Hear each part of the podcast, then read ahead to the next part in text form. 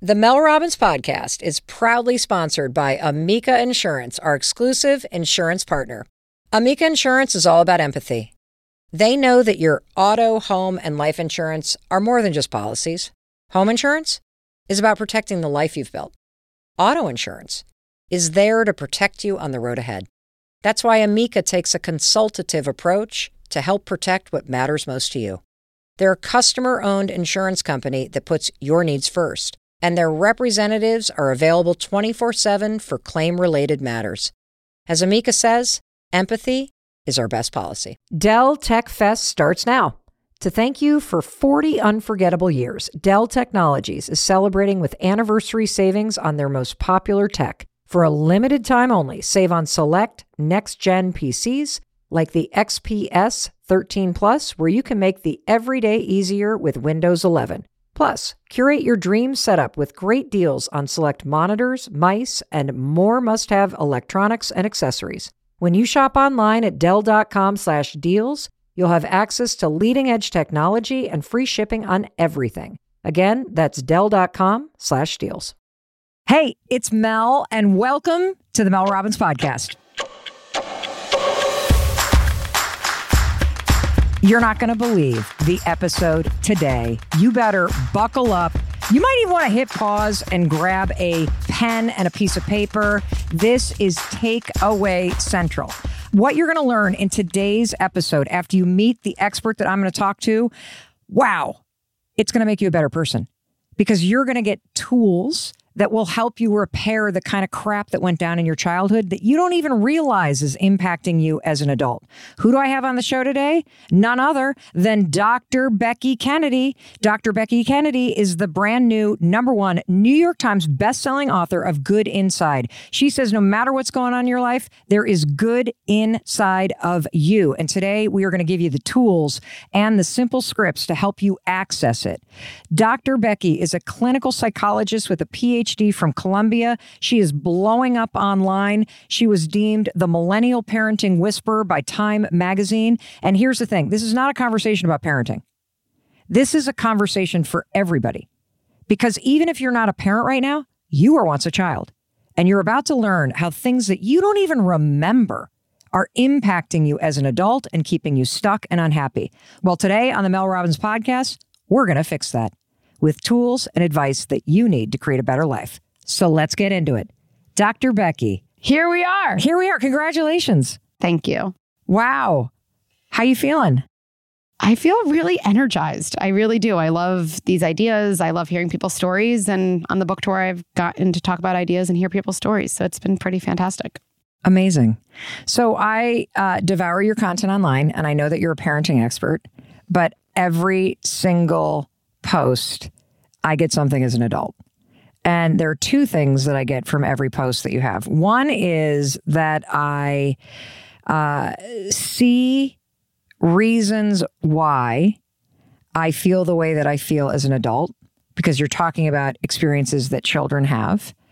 Um, and then I also go, oh my God, I'm clearly fucking up my children right now. Or, and it's too late because they're 23, 22, and 17. Well, I'm, I want to jump in on that second point. So my, my biggest hope is that people, yes, see good inside kind of, yeah, as a initiation into a, mode of parenting that is as much about self development as it is about child development.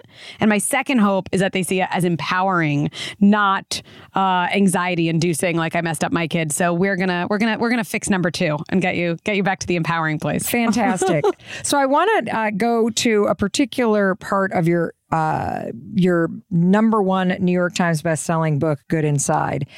Page one, you talk about how when you were in your clinical psychology PhD program at Columbia, you were doing play therapy with kids, but you were also counseling adult clients. And I read this sentence where you wrote, I became fascinated by an undeniable connection. With the adults, it was so clear where in childhood things went awry, where a child's needs weren't met or behaviors were a cry for help that was never answered. And what I want to focus on with you today is how we can learn more about ourselves now that we're adults based on what you have come to understand as a clinical psychologist that is giving parenting advice to millions and millions of people around the world.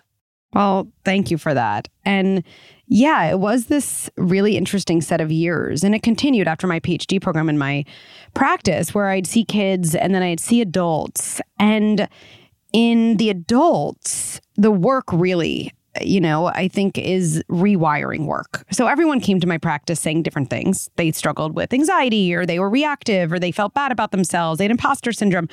They were depressed. Whatever the problem was, was different. But I actually think everyone's core struggle was the same.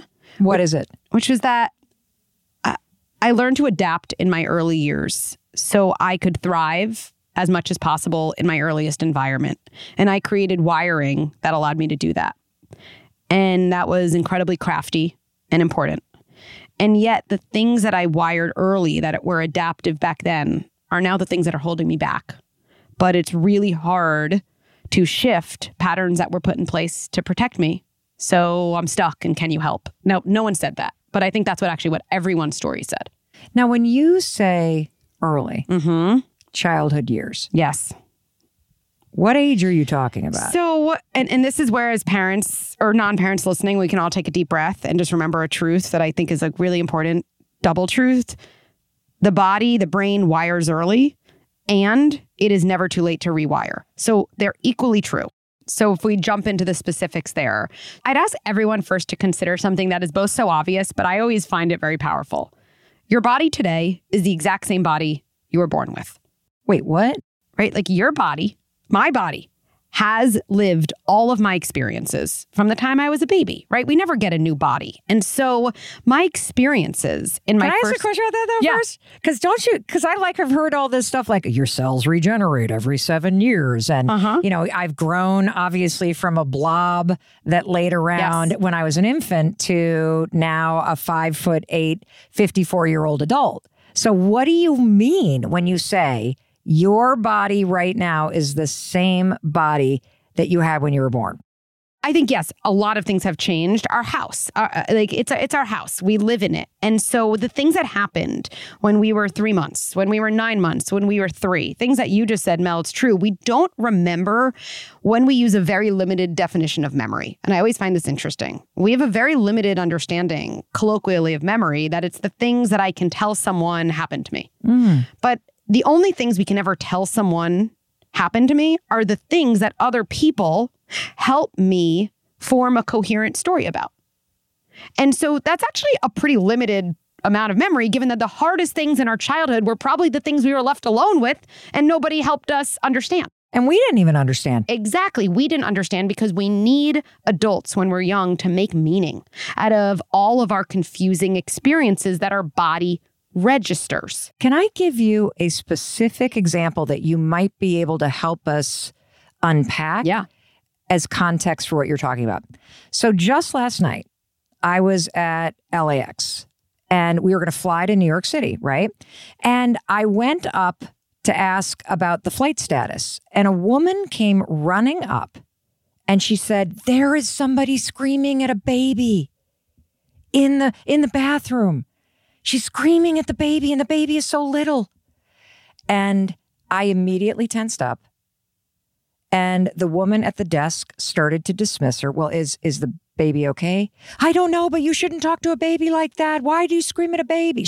Like just the woman was in such distress over what she had heard from the tone of the mom screaming to the to the like why would you be screaming at a 9-month-old so loud it's coming through a bathroom door?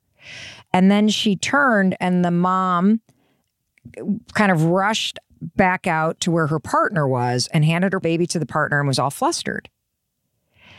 And can you, in that moment, explain what was probably getting absorbed by the baby, by the baby's mother, by the woman who heard it, by me hearing it? Yeah. That one moment was so triggering for me, and clearly that other woman.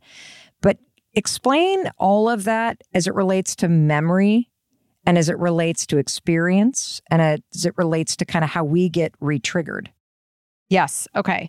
So I should first say the body doesn't only kind of wire develop circuitry from one experience. But let's just say, for the sake of this example, that this baby and mother this was one of many times when the baby is distressed, the mother struggles to tolerate that distress and ends up adding their own distress and dysregulation um, rather than a soothing element. So I'm just going to make that assumption just for the sake of this discussion. So here's what's happening in a baby's body their emotional world inside is on fire. Something is very upsetting. And with a nine month old, you don't know what it is. Maybe their diaper is dirty. Maybe they're hungry. Maybe they have some tag. Maybe it's uh, they're noticing unfamiliar surroundings. They don't know how to express it except for in this total cry and dysregulation.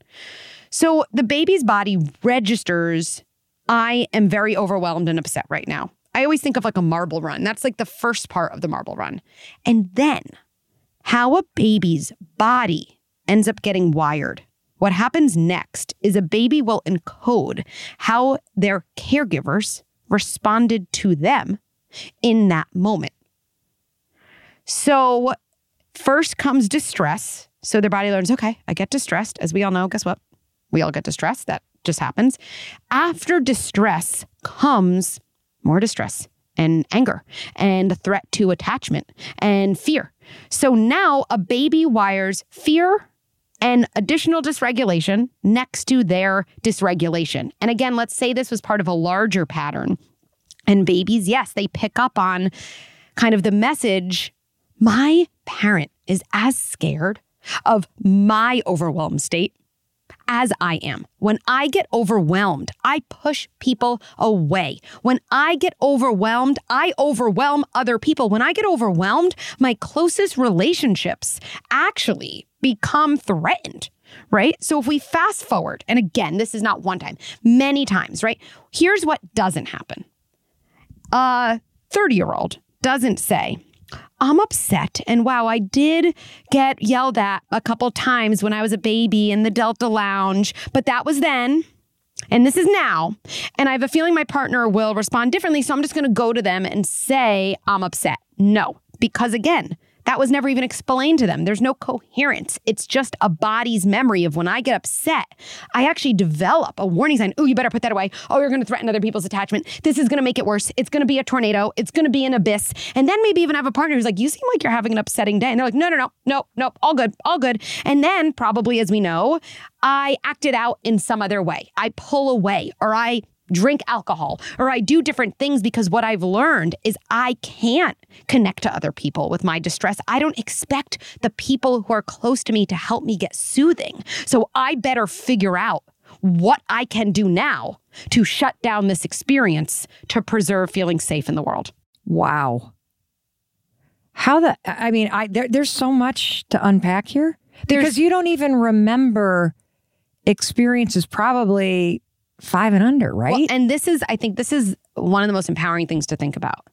We don't remember with our words and our stories, but we remember with our body. So, let, like here, I always think about this couple. They saw me a while ago in my private practice, and it was the dad who actually sought, you know, kind of this parent coaching work. And he said, whenever my kid has a tantrum, like I know the things. I know it's normal. I know they have the feelings, they don't have the skills. I have to teach them the skills. It's not the feelings that are the problem, it's the lack of skills. I know the whole thing, but when my kid has a tantrum, I, I, that knowledge is just out the door. And I I yell, I say awful things. I say things I promise myself I would never say as a parent. And so one of the things I like to do when I'm working with parents is we can't just say, okay, try this, because you can only try a strategy if your body is in a grounded place to be able to access that strategy. Is that why it's easy to talk about tools and therapy, but when you get into the situation where your kids are driving you crazy, you start screaming and you forget the strategies? Yeah, it's why so many parenting approaches, I think, kind of set parents up to feel bad because they're like, try this, try this. That's great. And I always think if we learn those strategies, they kind of live behind a door.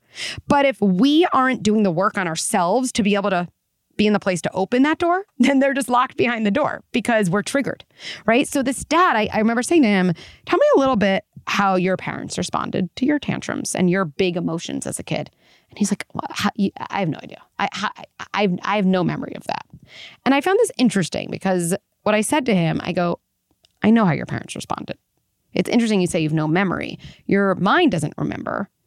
Your body is acting out that memory every time your kid has a tantrum.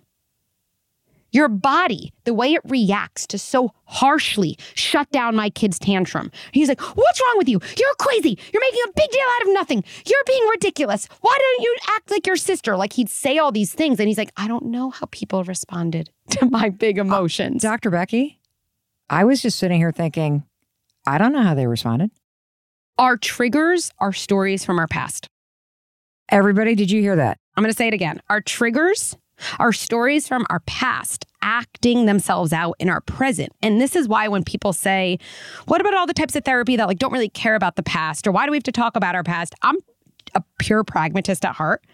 We have to talk about the past to understand it so it doesn't take over the driver's seat in our present life. That stinks when your past lives itself out. Can I ask another question? Because Yeah. because I have heard a bazillion times. And I talk about it, I've studied it about how the body keeps the score, the body Mhm. remembers, you feel things before your thoughts can explain them. But the way that you just talked about memory, something clicked. And the fact that my lived experience is also that I don't remember. And I also have this hyper drive, Dr. Becky, to go, oh, it was great. Yeah, I don't remember anybody yelling at me. I don't remember like anything like that at all. And yet, the thing that I hate about myself as a parent is that when I get frustrated, I vomit on my kids. I just snap. And their moments of high stress cause me to be like, right at them. And then I quickly apologize. I quickly am like, I'm sorry. It's a bad, it's not an excuse that I'm stressed out right now. Yeah. But is it normal to not remember what your parents did when you were like emotional? A hundred percent. So it's normal to not remember in this one version of memory that we all kind of accept as the whole truth, right? So going back to our bodies. So a kid gets yelled at. They're three. They get yelled at. Like we all know. Like, I, by the way, I yell at my kids too. And I'm going to yell at my kids later today. Like we all do it, right? I'm stressed. It's not them. We don't respond to our kids. We respond to the circuit in our own body that gets activated when we witness things in our kids. Okay, everybody, I want you to hear that. You're not responding to your kids or your dog or your colleagues or your spouse. You're responding to something in your body that gets activated in that situation. Exactly. So my kids, let's say with this dad, he's like, this kid is having a tantrum, Uh-huh. right? And an example was like a classic four-year-old tantrum. Um, you know, I cut the grilled cheese in half instead of leaving it whole, or I cut it in half as triangles instead of. How dare you? you know, how dare you, you horrible parent, right? And and by the way, for the kid, that's also a trigger moment for them. They obviously were filled up with frustration, and that was just the spillover point. But I see this thing in my kid. Then my body does this inside. What do I know about overwhelming, kind of extreme displays of emotion? And my body kind of scans its circuits. And if I've learned in my own past, oh, no, no, no, no, no, that is so dangerous. That would get you sent to your room, which is fear of abandonment. That would get you called a spoiled brat. That would get you those, and I know this from doing it as a parent, that would get you those dart eyes that just say everything we need to say as a Oh, parent. mine's a tone shift. Right. They're like, you are a horrible person, right? Which kids are like, oh no, this is literally dangerous. Kids need us to survive. They need us to get food, shelter, and water. So they pick up on what feelings and parts of them are allowed and what feelings and parts of them are threatening. And they adjust accordingly. So if I had to learn in my childhood, oh yeah, those big displays of emotion, even if I don't remember with my, you know, language, yeah, that would never have been allowed. Then my body scans itself when I have a tantrum that I'm witnessing for my kid. And then here's actually the most I- really think the most compassionate and game-changing part. It's not okay that I yell at my kid. Definitely not. And yet, my body is essentially saying, Oh, I- I'm trying to help my kid. I'm like, No, shut that down. That is so dangerous. Now, I'm still living in 1975 when it was dangerous for me, right? But my body is actually trying to help the situation. So let me see if I can understand that. Mhm. So if you are an adult now and your child is upset that you did not cut it uh, the sandwich into fours in triangles, which I completely understand. We were sort of the like sticks with no crust at our house. How dare you do anything else? And your child starts to get overwhelmed and stressed. It then triggers this stored experience for you. So you are still in your 1976 body. Are you now just repeating what you saw the adults do? In a way. So I'm extremely inspired by internal family systems mm-hmm. and Dick mm-hmm. Schwartz's way of understanding the mind and our body. And what he really explains so well is when we have an experience as a kid, and many, not one, where we essentially learn this part of me, the part that gets overwhelmed and doesn't yet have the skills to manage those overwhelmed feelings, so they just explode out yep. as a volcano. If that part is really what I would say is non conducive with attachment. I don't get. It's not like I need my parent to say tantrum away, but I don't get presence. I don't get compassion. I just get yelled at. I need to develop, okay, and stay with me here, a different part of myself that shuts down that part. So I literally develop a different part that's like, Becky, you ungrateful kid, you are too much. Stop doing this. And that's actually called in IFS language a protector part. It sounds mean, but I think we all understand like its function early on is to protect me. Yeah. Because at least if I do that to myself and almost shame myself, at least then I don't get the wrath of my parent or I don't get sent to my room. I don't get hit or I don't get this awful punishment. Right. And so it's helping me adapt. And so it's helping me shut down a part of you. A part of me. Now, fast forward to 2022. What a trigger really is, and by the way, not only with our kids, with a partner, with anyone at work, is I think we see a part of someone that we had to learn to shut down harshly yeah. in ourself. And then that protector part in us, it really does. It comes to like the CEO seat of the board table. It's like, I got this, guys. Like, I got this, right? And then our kid or our coworker, they kind of become like a pawn in our game. We we we act out on them what we had to learn to right. act on ourselves. Right.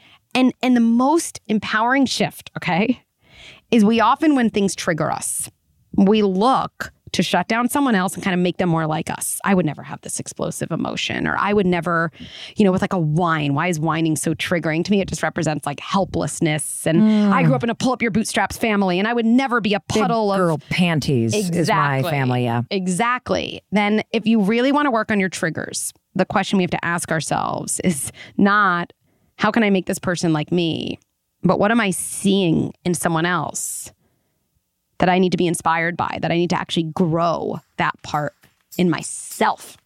Okay, we're going to take a quick break, but Dr. Becky, I want you to walk us through some triggers and how to handle them when we come back. It seems like everyone in my friend group is talking about perimenopause and menopause. And you know that I love to introduce you to experts and tips and tricks and the science that will help you manage the symptoms. So I'm really excited that Dr. Kellyann and Me Perry Plus Menopause is new sponsor of the Mel Robbins podcast. Dr. Kellyann and Me Perry Plus Menopause is a supplement offering hormone free, multi symptom relief for women experiencing perimenopause and menopause symptoms. It's just one capsule a day. It supports hormonal weight management with ingredients like Chromax, which will help your metabolic function. Another key ingredient includes MS10, which helps activate estrogen receptors and decrease stress hormones. That'll help you sleep better. Maca root for helping with energy and hot flashes, and saffron with its benefits to mood and cognition. Whether you're taking hormone therapy or not, Dr. Kellyann and Me Perry Plus Menopause is a natural solution to managing symptoms. And you can get a 30-day supply of Dr. Kellyann and Me Perry Plus Menopause at drkellyann.com slash Mel. That's D-R-K-E-L-L-Y-A-N-N dot com slash Mel. Be sure to go to drkellyann.com slash Mel to get your exclusive 20% off automatically applied at checkout. Did you know that hair loss is a symptom of perimenopause and menopause? I mean, as if it couldn't get any worse. I mean, I'm experiencing it. And I remember feeling so bummed when I was standing in there in the shower and it's like, what is that giant mass on the floor? That is my hair. If you're experiencing this, or maybe you have thinning hair for different reasons, Nutrafol. Nutrafol is the number one dermatologist recommended hair growth supplement brand. In a clinical study, 86% of women reported improved hair growth after taking Nutrafol women's hair growth supplement for six months. Take the first step towards healthy hair with Nutrafol. For a limited time, Nutrafol is offering you, our listeners, $10 off your first month subscription and free shipping when you go to Nutrafol.com and enter the promo code MEL. Find out why over 4,500 healthcare professionals and hairstylists recommend Nutrafol for healthier hair. Nutrafol.com spelled N-U-T-R-A-F-O-L.com. Promo code MEL. Nutrafol.com. Promo code MEL. I love this time of year because we're all thinking about goals and priorities and what we want. But have you added take a vacation to the list? Because you should. And right now is the perfect time to plan your trip. And all you need is one website. Say hello to Expedia, one stop shop for killer vacation planning. Expedia literally has every tool and everything you need to plan a great trip. Download the Expedia app or visit Expedia.com to start planning. You do need to be a one key member to use price tracking. Signing up is easy and free. Expedia, made to travel.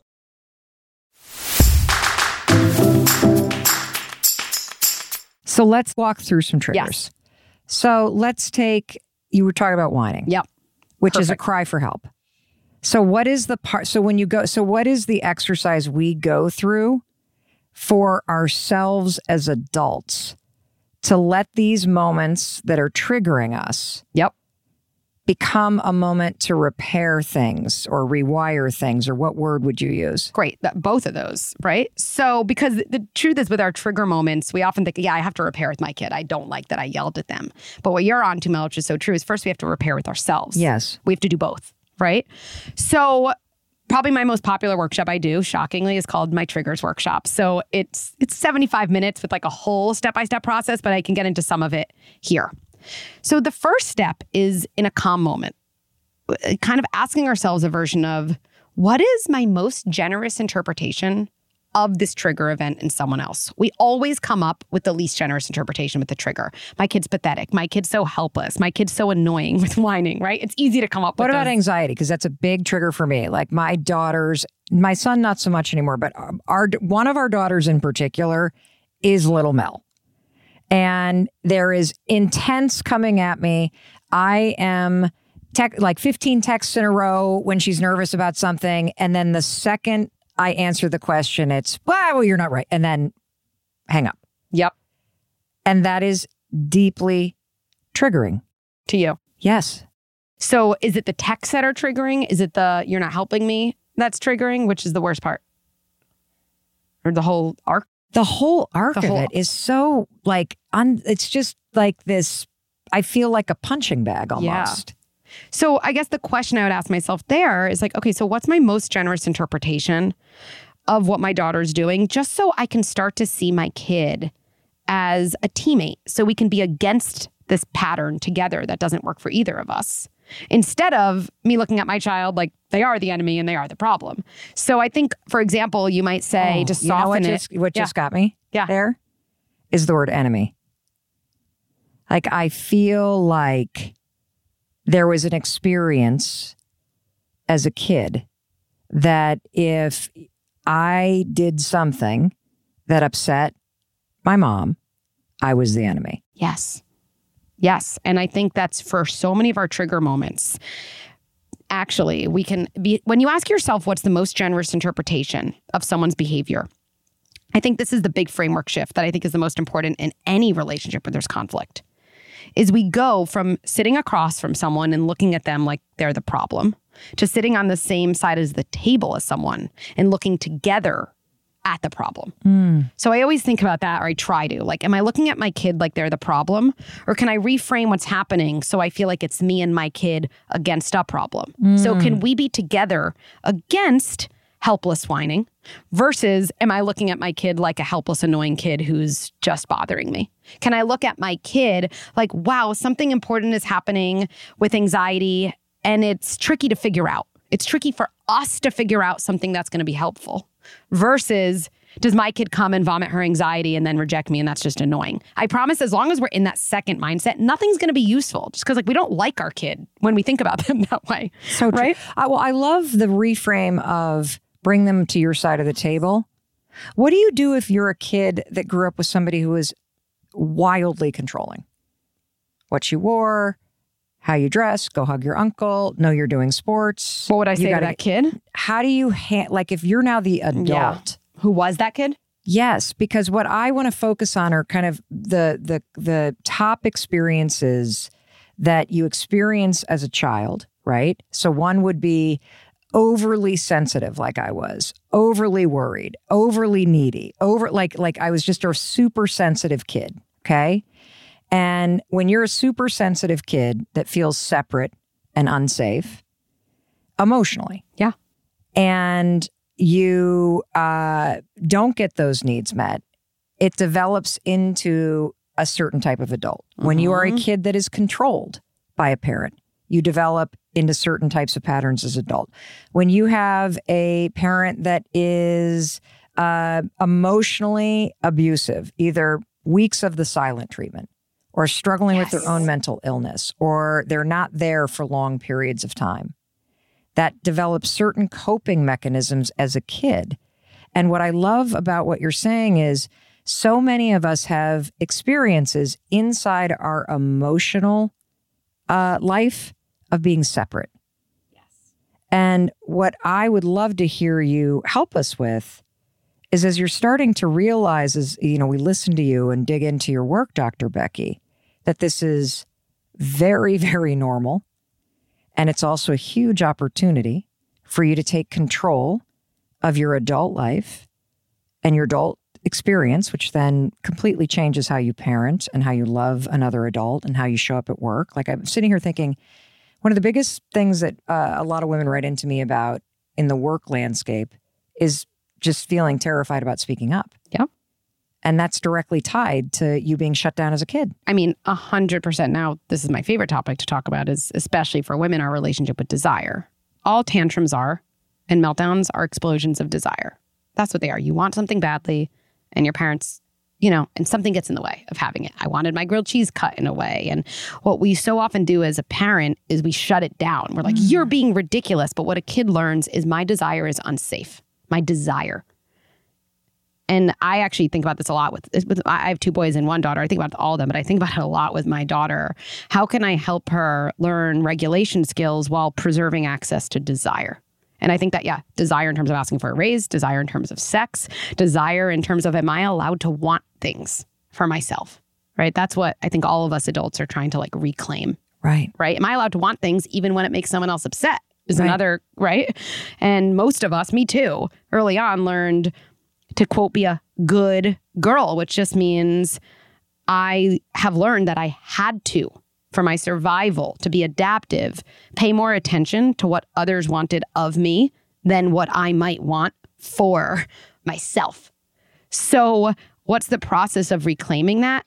Can Like, I ask yeah. one more question Yeah. before we go into reclaiming? Because this is a huge Yes, area. huge because topic. we're now also stepping into people pleasing and stepping into perfectionism All of it. and stepping into overthinking Yep. and questioning yourself. Yep.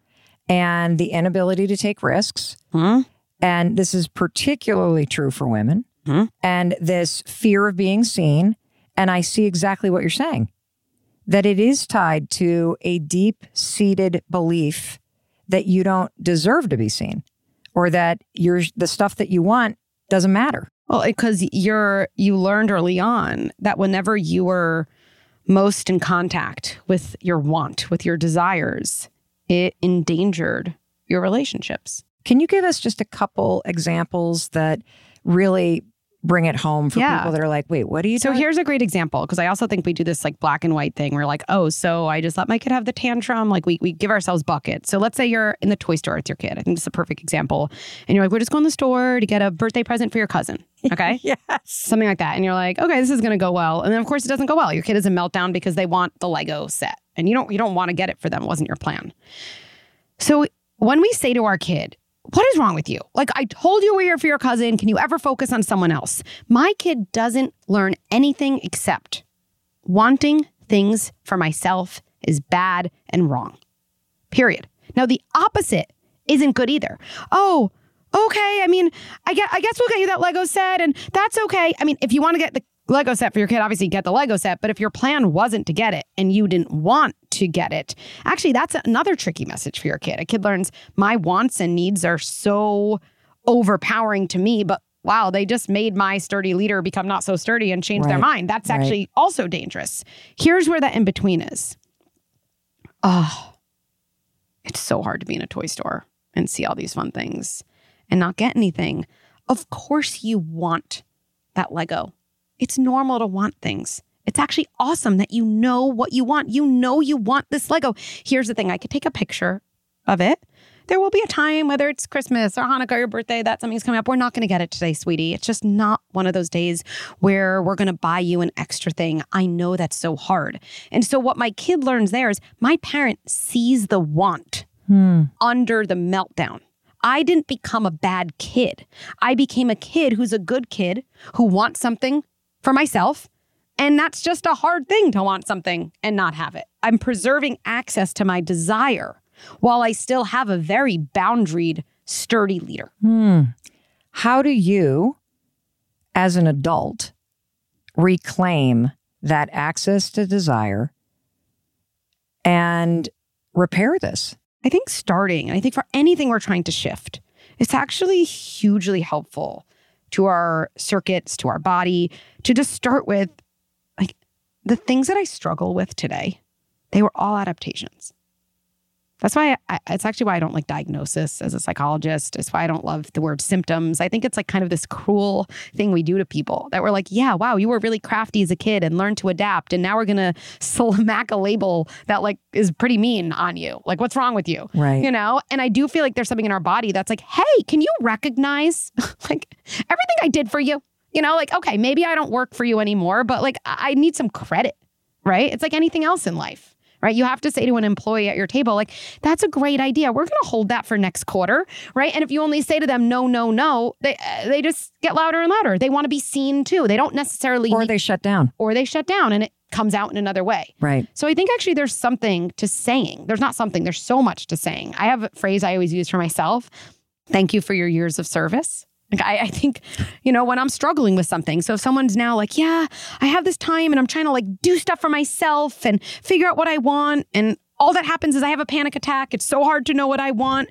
Just to put your hand on your heart and and even say to that feeling, like, this must have been adaptive early on to actually not know what I want.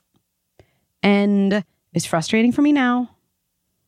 And still, like I appreciate the way that you helped keep me safe for probably 18 years. Mm. Like that was really meaningful. And then I could continue. I'm going to try little experiments here and there. You're going to resist. You're going to tell me I'm being selfish. You're going to tell me this is stupid. You're going to tell me I'm not good at things. That's okay. That's your role. But now that I know that, like I'm going to show you over time that that we're safer now to to try different things. like and if someone's listening being like, "Do you actually mean I should say that to myself?" Like I literally mean you should actually put your hand on your heart and say those words inside your head or actually just say them out loud. And if you start tearing, that would be completely normal. Or if you're tearing now, completely normal. And I I often think these tears we have they're like tears of relief from yeah, like an inner child in us that have that's been waiting to hear a certain message. Right? We have to honor the things that hold us back in the way that they used to help us before those things are willing to a little bit release themselves. So, Dr. Becky, when we come back, I want to learn how we start to figure this out.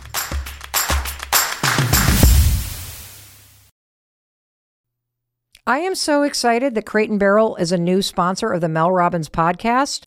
I could spend an entire day just hanging out in their store. And one of the things that I love about them is they make it so easy to imagine a whole new design. With Crate and Barrel's free interior design service, a design pro can provide design and styling help for projects big or small. Whether you're redesigning your living room, choosing a new dining room table and chairs, or even just styling a bookshelf. My bookshelves are a disaster. Now that I know that they'll style a bookshelf, hello Crate and Barrel. Work one on one with a design pro who will work with existing furnishings and help you choose new ones. Get 2D layouts, 3D renderings. This is so cool. Did I mention it's free? Go to crateandbarrel.com or your local store to make an appointment with the Crate and Barrel Design Desk. I need a drum roll or some sort of marching band because Vuori, that's right, Vuori is a sponsor of the Mel Robbins podcast. And when I told Chris and our three kids that Vuori is now sponsoring this show, they flipped the heck out. Why? Well, because Vuori's products are buttery soft, insanely comfortable. Every single person in our family is obsessed. We keep stealing Vuori clothes from one another. That's how amazing they are.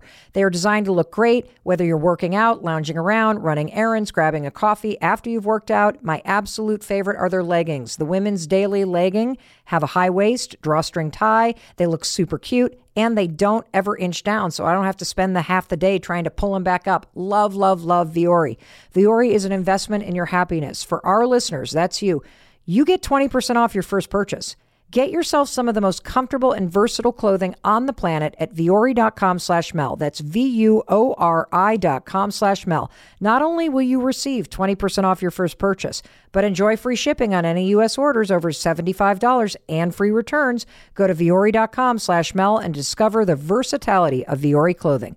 Just make sure you hide it because your kids will steal it. If you're anything like me, the second the temperature drops below freezing, you start planning your summer trips. I know you're sitting there in a meeting at work, but you're surfing summer vacations right now.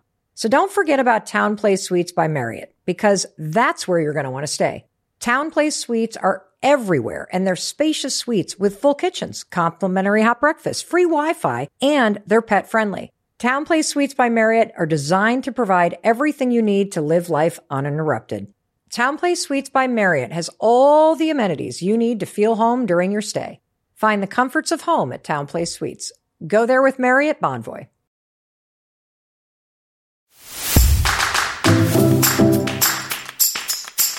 So, Dr. Becky, how do you start to figure this out?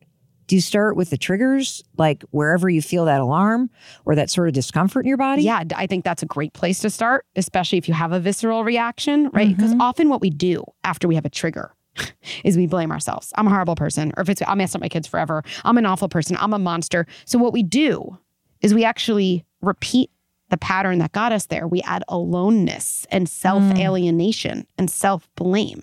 And that's actually the experience of shame.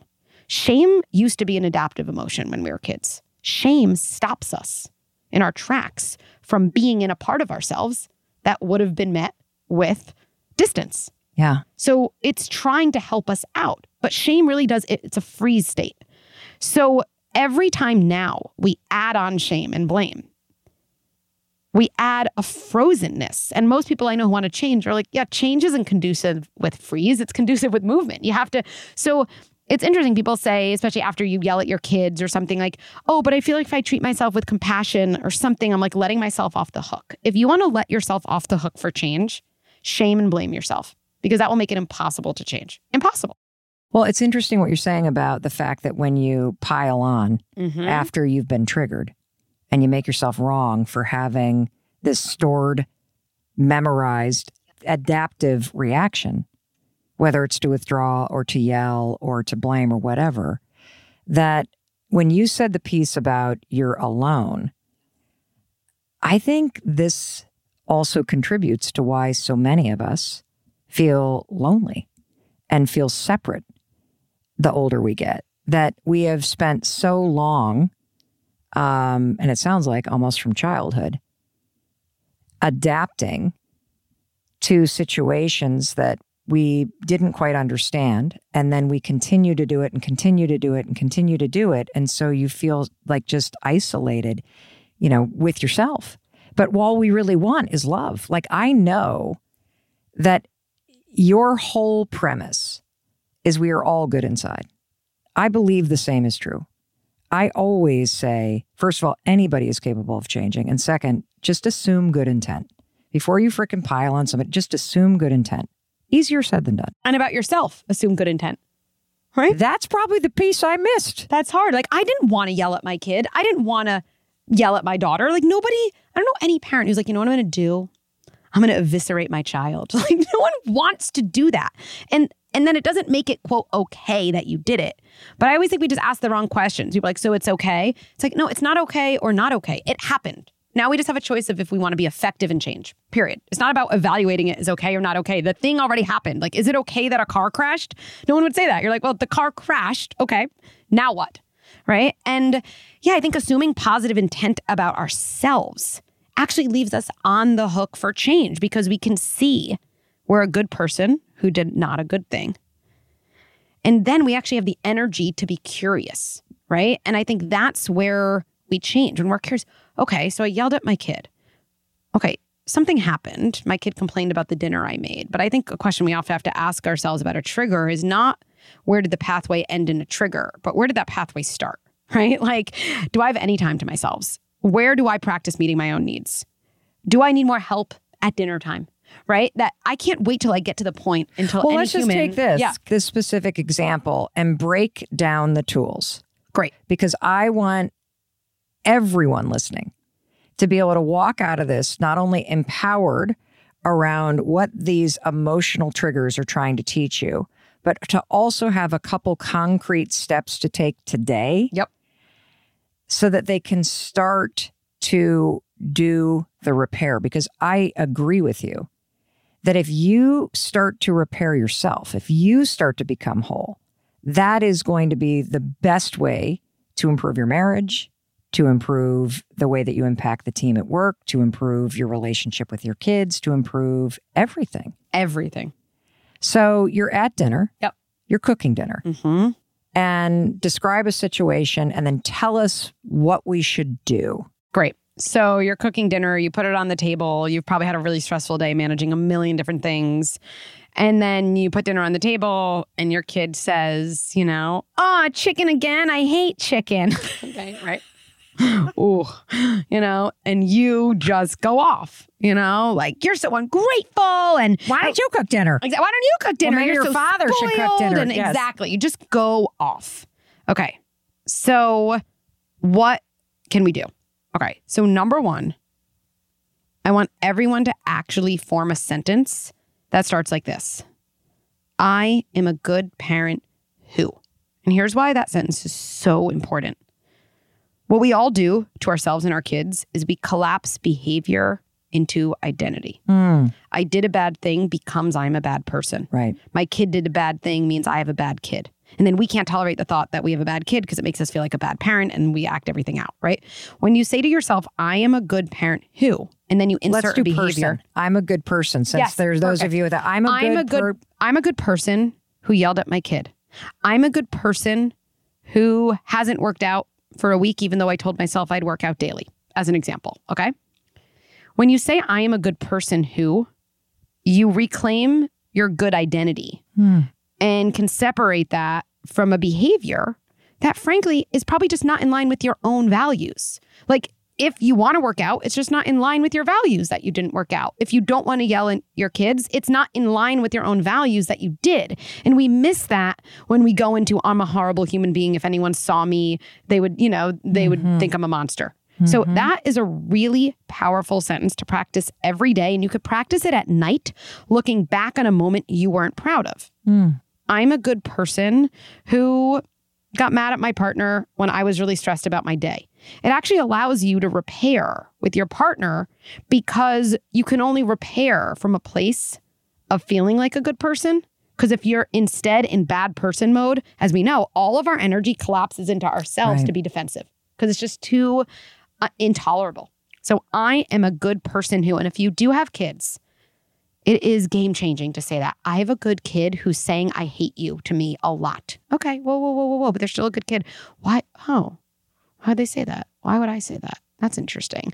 Because I have a shitty kid. No, no, no, wait. I have a good kid. I have a good kid who's saying I hate you. We we activate curiosity with that sentence. It's hmm. so powerful. So that's step one. Step two is what I call double repair.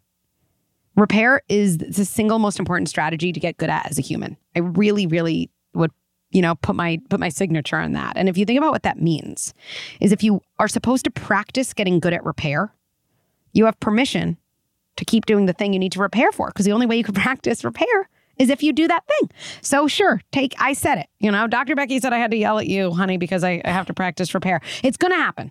So repair really allows us to add in all the elements to our own body and our kids' body that we're missing in the first place.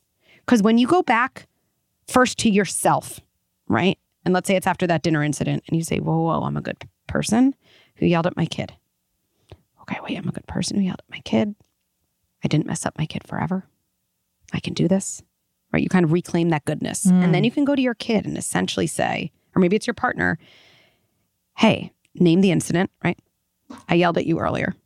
Number two, explicitly say, and this is important, it's never your fault when I yell at you. Kids especially have to hear that because if we don't tell them something's not their fault, they wire self blame just to gain control and safety in the situation. And we don't want one more generation of people who's wired with self blame when they struggle. Yeah. It's never your fault when I yell. And I know there's a part of everyone who's like, but it kind of was their fault. And they said, you know, it's not. Again, we respond to our own body. Now, if you want to say to them tomorrow, 24 hours at least later, hey, I wonder, you know, what we could do about dinner. If you could, you know, tell me the foods you like, or I wonder what you could say to me if you don't like what I serve. Because of course you're allowed to not like something. There's just a lot of ways of saying it. That's a separate conversation. Right. Totally separate. So name what happened, say it's not their fault, and then say something like this. I'm sure that felt scary. You were right to feel that way. And just like you have feelings we're trying to help you manage, I do too. And I promise to work on them more. It's not only important in my parenting, it's just important for myself. Repair. Repair changes the direction of your own and your kids or your partner's circuitry. It is so powerful.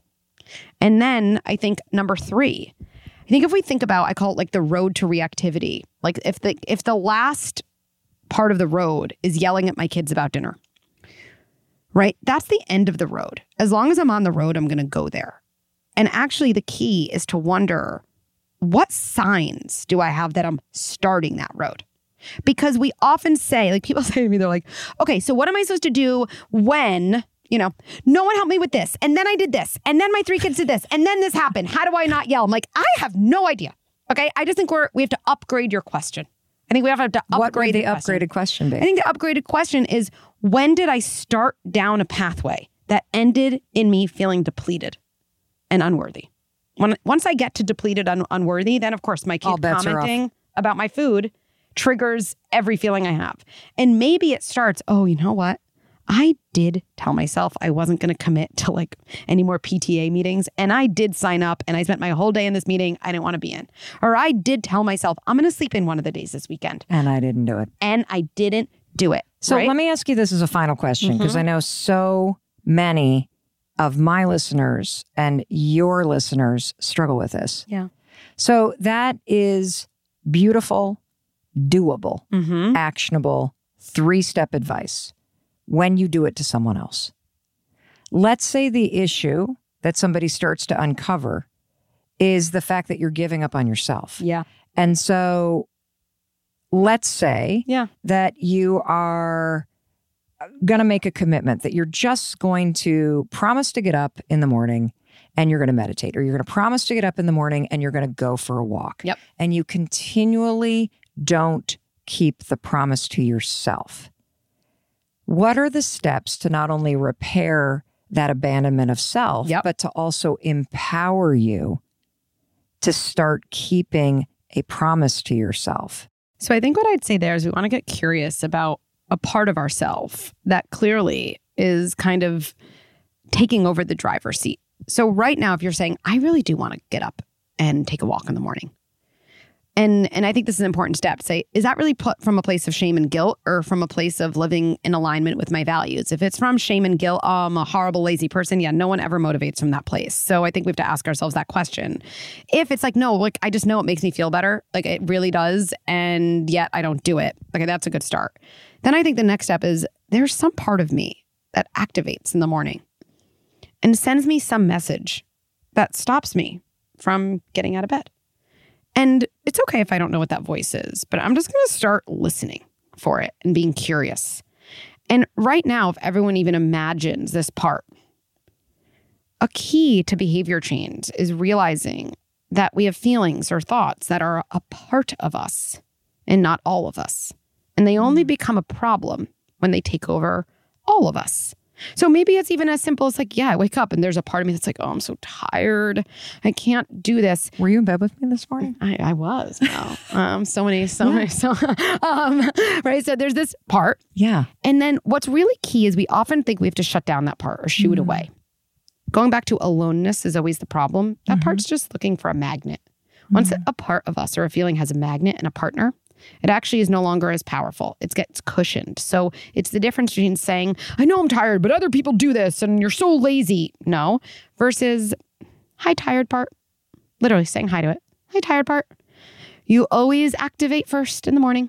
Here's the thing I know you're real and you're tired and you're a part of me, not all of me. And I know there's also another part somewhere in there. She's just quieter right now, saying, I can I can do hard things. I can do hard things. And even if I don't kind of activate her now, uh, maybe tomorrow morning she'll get a little bit louder just cuz she hears me saying, even though I can't hear you, I know you're I know you're there. And there's something about telling ourselves when we're Mm. struggling.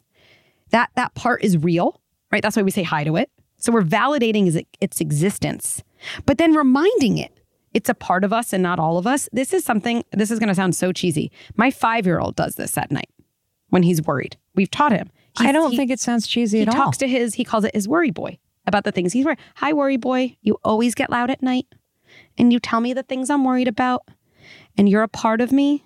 I'm going to cry. And he goes, Not all of me. And I also have, I'm safe boy and I have happy memories boy. And I'm just going to listen to him a little bit right now. And I always think for my son, like, I feel like that's going to make him, like, quote, succeed in the real ways in life more than anything he learns in school. Like, it's incredible. I'm like, wow, he's wired that at age five. Like, I'm working on that now.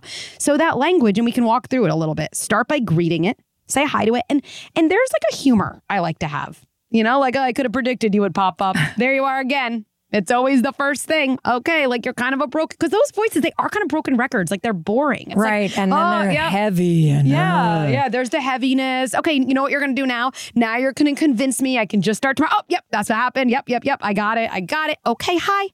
I hear you. And this is IFS language part of this too. There's something to saying to those parts. I hear you. And I'm just gonna ask you to step back. Ask you to step back. And just to make a little space for a part of me that can activate even when I'm tired. And it's so respectful. Mm. And it's so empowering and it puts you back in the driver's seat with these different parts instead of having a part that takes over. It's so loving. It's so loving. Dr. Becky, you are so good.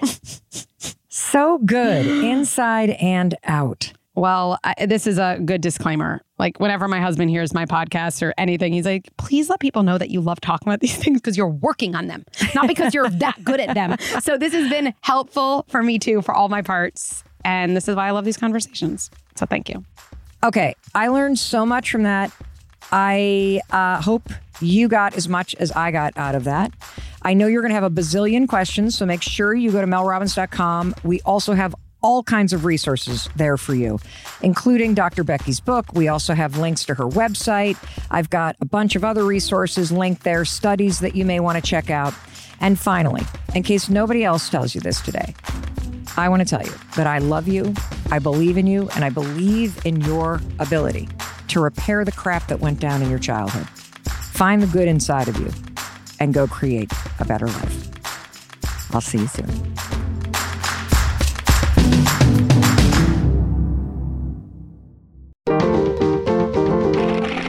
Stitcher. Walmart Plus members save on meeting up with friends. Save on having them over for dinner with free delivery with no hidden fees or markups. That's groceries plus napkins plus that vegetable chopper to make things a bit easier. Plus, members save on gas to go meet them in their neck of the woods. Plus, when you're ready for the ultimate sign of friendship, start a show together with your included Paramount Plus subscription. Walmart Plus members save on this plus so much more. Start a 30-day free trial at walmartplus.com. Paramount Plus essential plan only. Separate registration required. See Walmart Plus terms and conditions. At Capella University, you'll get support from people who care about your success. From before you enroll to after you graduate, pursue your goals knowing help is available when you need it. Imagine your future differently at capella.edu.